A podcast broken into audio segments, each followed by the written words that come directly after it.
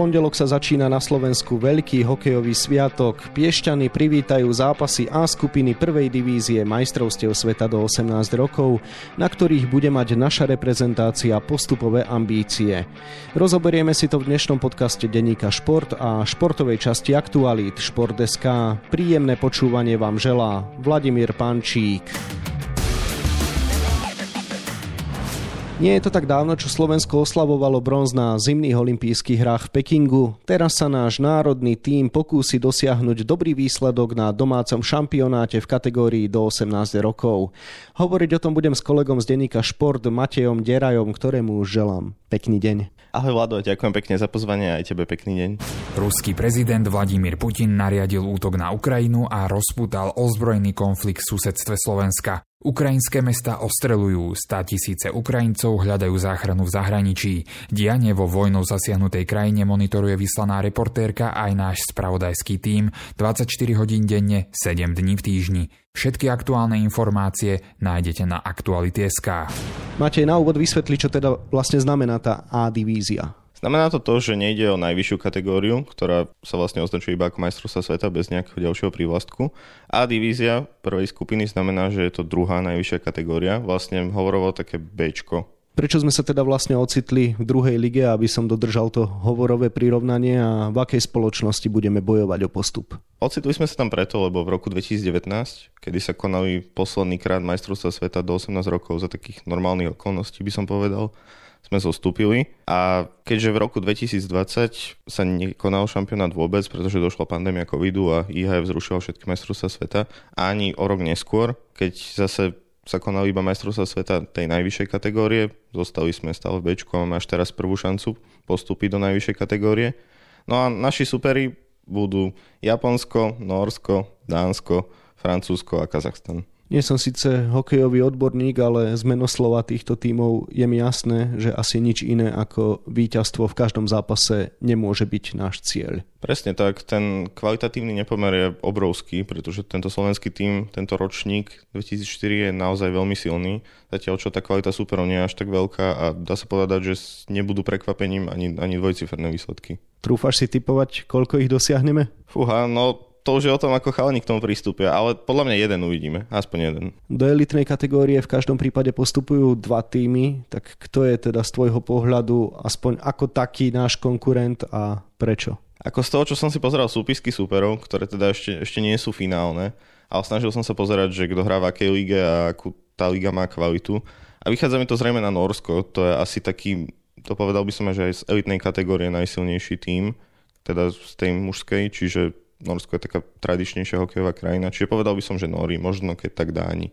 Prečo sa vlastne tento turnaj hrá na Slovensku? No väčšinou pri týchto majstrovstvách sveta nižšej kategórie platí, že to organizuje ten tým, ktorý zostúpil z tej kategórie, o jednej kategórie vyššie, čiže toto právo pripadlo nám, že by sme mali vlastne takú domácu výhodu, keď už sme vlastne najvyššie postavený tým a preto sme teda organizátorom. Nehrozilo teraz pri tej situácii, že na Rusko padajú sankcie aj v športovom svete, na Bielorusko samozrejme, že by nás predsa len posunuli späť do Ačka? Presne toto sa stalo, keďže v elitnej kategórii majstrovstiev sveta do 18 rokov mali tento rok hrať aj Rusi a Bielorusi a dokopy tam malo byť 10 tímov a keďže Rusko a Bielorusko vylúčili, zostalo ich tam iba 8 a hovorilo sa, že by mohli teda posunúť dva týmy, aby sa dodržal ten počet 10 tímov, ale nakoniec sa to nestalo a hrajú tú najvyššiu kategóriu iba s 8 týmami, čo je samozrejme sklamanie, pretože tento tým je, je naozaj silný, ale bohužiaľ to dopadlo takto, ale zase aspoň majú šancu si to vybojovať tou športovou cestou, že vlastne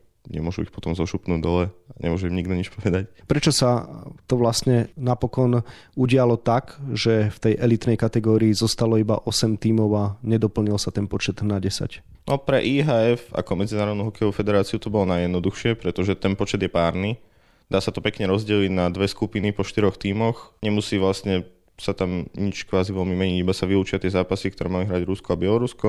Dodrží sa teda počet dvoch skupín a nikto nebude zostupovať akurát ďalší ročník doplňa dva týmy z tejto nižšej kategórie. Keď padlo toto rozhodnutie, zavládlo v našom týme veľké sklamanie? Myslím si, že to sklamanie bolo, ale nemyslím si, že až také veľké, pretože podľa mňa tí chalani už sú nastavení na to viac rokov, že idú hrať iba tú nižšiu kategóriu, tým, že vlastne sa tie predošlé ročníky nehrali a chcú si to zase vybojovať. Takže podľa mňa už nikto veľmi nerátal s tým, aká situácia teda nastane s Ruskom a Bieloruskom a už skôr sa sústredili na to, že idú hrať tú, tú nižšiu kategóriu, čiže myslím si, že to vzali v pohode.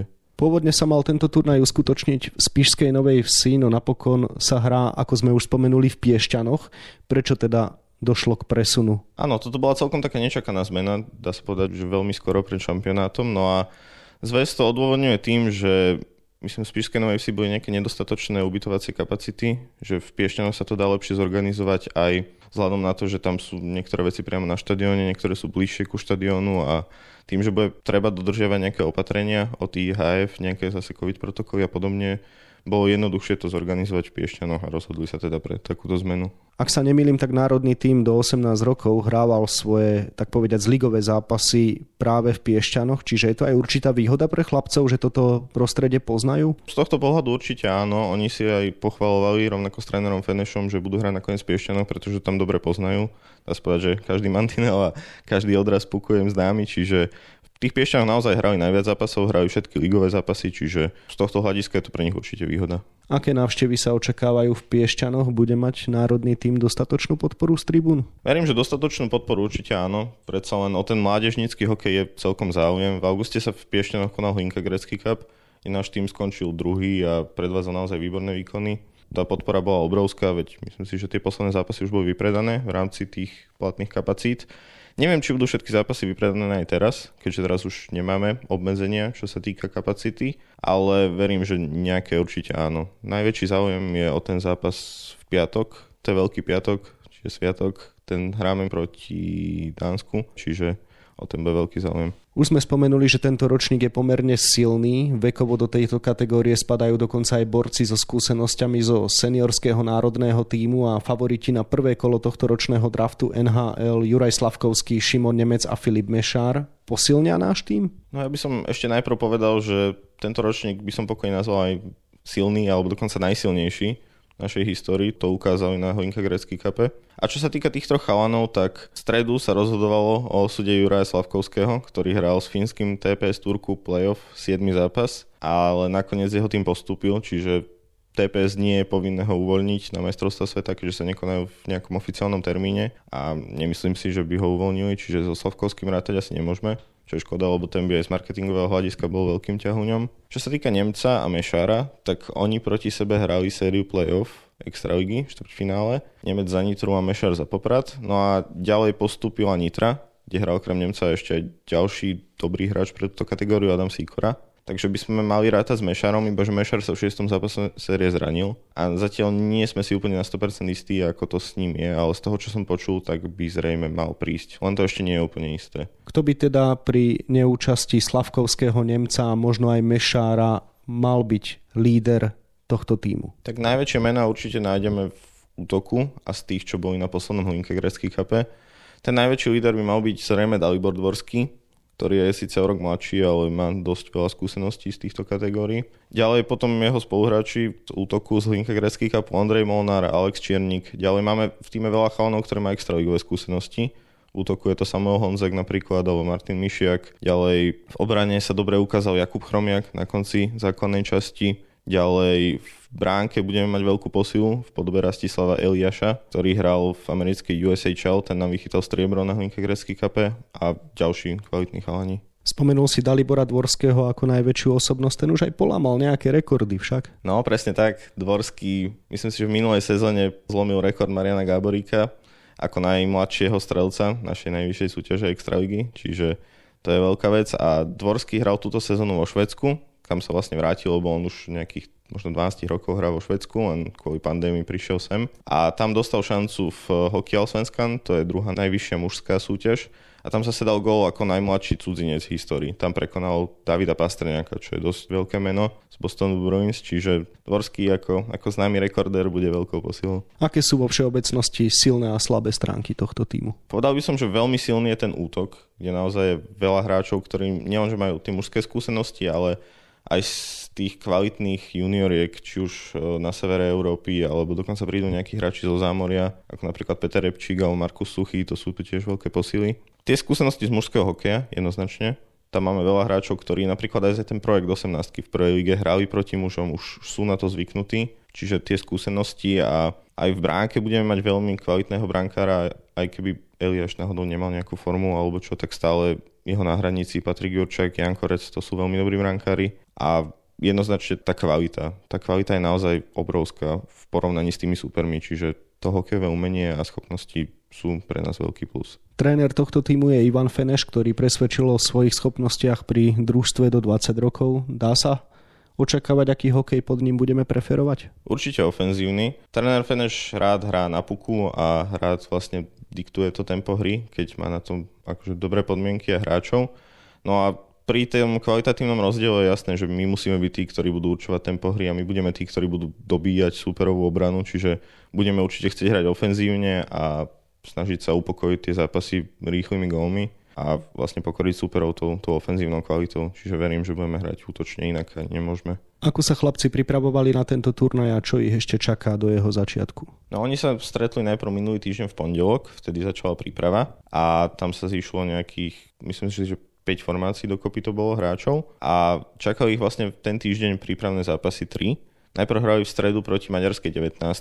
To bol taký zápas, by som povedal, aký môžeme očakávať na týchto majstrovstvách sveta, pretože vyhrali 9-1 a absolútne dominovali. Takže to si dali ako takú prípravu na tie majstrovstvá sveta. No a potom hrali dva zápasy proti českej 18, čo je teda super z elitnej kategórie a už by som povedal inej kvality. A hoci obom týmom chýbali kľúčoví hráči rovnako ako nám, tak aj Čechom, ale už to boli také vyrovnanejšie zápasy, aj keď by som povedal, že, že naši boli lepší z toho, čo som videl a nakoniec tie výsledky boli 3-4 a 3-1. Takže tieto zápasy už Fenešov tým veľmi dobre preverili. No a posledný prípravný zápas hrali včera večer proti Modrým krídlom Slovan, čo je vlastne Bčko Slovana, ktoré hrá v prvej lige. To sú tiež taký mladší tým. No a to bol prípravný zápas, ktorý bol teda posledný a už, už ich čakajú iba ostré stretnutie.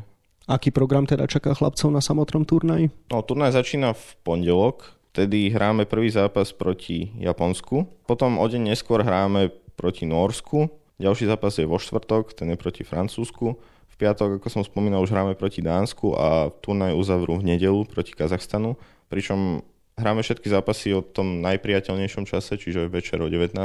A tým vlastne sa turnaj uzavrie. To má vlastne taký celkom rýchly spáč, že 5 zápasov za 7 dní. To, že elitnú kategóriu majstrovstiev sveta navštevujú skauti z týmov NHL, nikoho neprekvapí, ale otázka znie, či budú aj na tribúnach Piešťanského štadióna. Myslím si, že áno, počul som o ich záujme. Oni samozrejme neskautujú len hráčov pre tento ročník draftu, ale aj pre ten nasledovný a tam budeme mať veľa nádejí práve z toho ročníka 2005 alebo ten neskore 2004 ako to už sú spomínaní Dvorský, Čiernik, Molnár, Honzek, Mišiak, Maxim Štrbák, čiže skauti si určite prídu na svoje pri týchto mladších ročníkoch a zároveň môžu hľadať také talenty, ktoré môžu vyletieť pri ostatných menách, možno aj pre tento ročník, čiže určite skauti sa majú na čo tešiť, keďže toto je naozaj talentovaný tým. Nie je to tak dávno, čo sa zrušili majstrovstva sveta do 20 rokov v Kanade pre covidové komplikácie. Takýto scenár u nás nehrozí? No verím, že nie. Verím, že v IHF už sa poučili a nejako updateli tie protokoly, aj keď teda už situácia ohľadom covidu je samozrejme lepšia. Myslím si, že budú tam nejaké obmedzenia určite. Myslím si, budú hráčov testovať a teda samozrejme hráči, ktorí budú pozitívni, nebudú môcť zasiahnuť do turnaja. Ale tým, že už tá situácia je lepšia, už aj na Slovensku nemáme nejaké veľké opatrenia a verím, že IAF sa táto poučili, že čo už majú spraviť inak, tak verím, že nič podobné už nehrozí. Matej, na záver si teda ešte zaprognózuj, ako to podľa teba v Piešťanoch pre Slovensko dopadne. No verím, že úspešne. Ako pri tomto týme naozaj nič iné ako postup sa nedá čakať. Naozaj ten, ten kvalitatívny rozdiel je obrovský.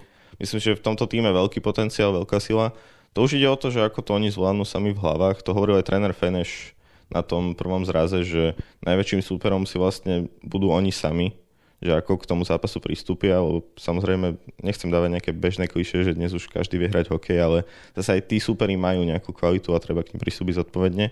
Čiže ak to chalani zvládnu a ja verím, že zvládnu, tak určite úspešne a verím, že zvíťazíme vo všetkých zápasoch a vrátime sa tam, kam patríme, síce do elitnej kategórie majstrovstiev sveta. Toľko kolega z denníka Šport, Matej Deraj, ktorému ďakujem za rozhovor a ešte ti želám pekný deň. Ďakujem aj tebe pekný deň. Hokejové majstrovstvá sveta do 18 rokov budeme pozorne sledovať na webe Šport.sk a takisto v denníku Šport. V jeho dnešnom vydaní nájdete aj tieto témy. Bývalý útočník našej futbalovej reprezentácie Michal Ďuriš s týmom Etnikos Achna bojuje o udržanie sa v Cyperskej lige. V drese nového klubu strelil už 4 góly v 11 zápasoch a len 8 zásahov mu chýba do účasti v klube ligových kanonierov. Liga majstrov priniesla v stredu veľmi zaujímavé príbehy. Útočník Reálu Madrid Karim Benzema hetrikom rozhodol o víťazstve 3-1 na ihrisku obhajcu trofeje FC Chelsea, no a Villarreal triumfom 1-0 šokoval veľký Bayern Mníchov. Včerajším zápasom v Bratislave odštartovala semifinálová séria medzi dvoma hokejovými rivalmi Slovanom a Košicami. Pikantéria tohto zápolenia spočíva v skutočnosti, že oba týmy tento rok oslavujú storočnicu, no tešiť sa môže iba jeden. No a na 28 stranách je toho samozrejme oveľa viac. Scenár dnešného podcastu sme naplnili a zostáva nám sa už iba rozlúčiť. Ešte pekný deň vám od mikrofónu želá Vladimír Pančík.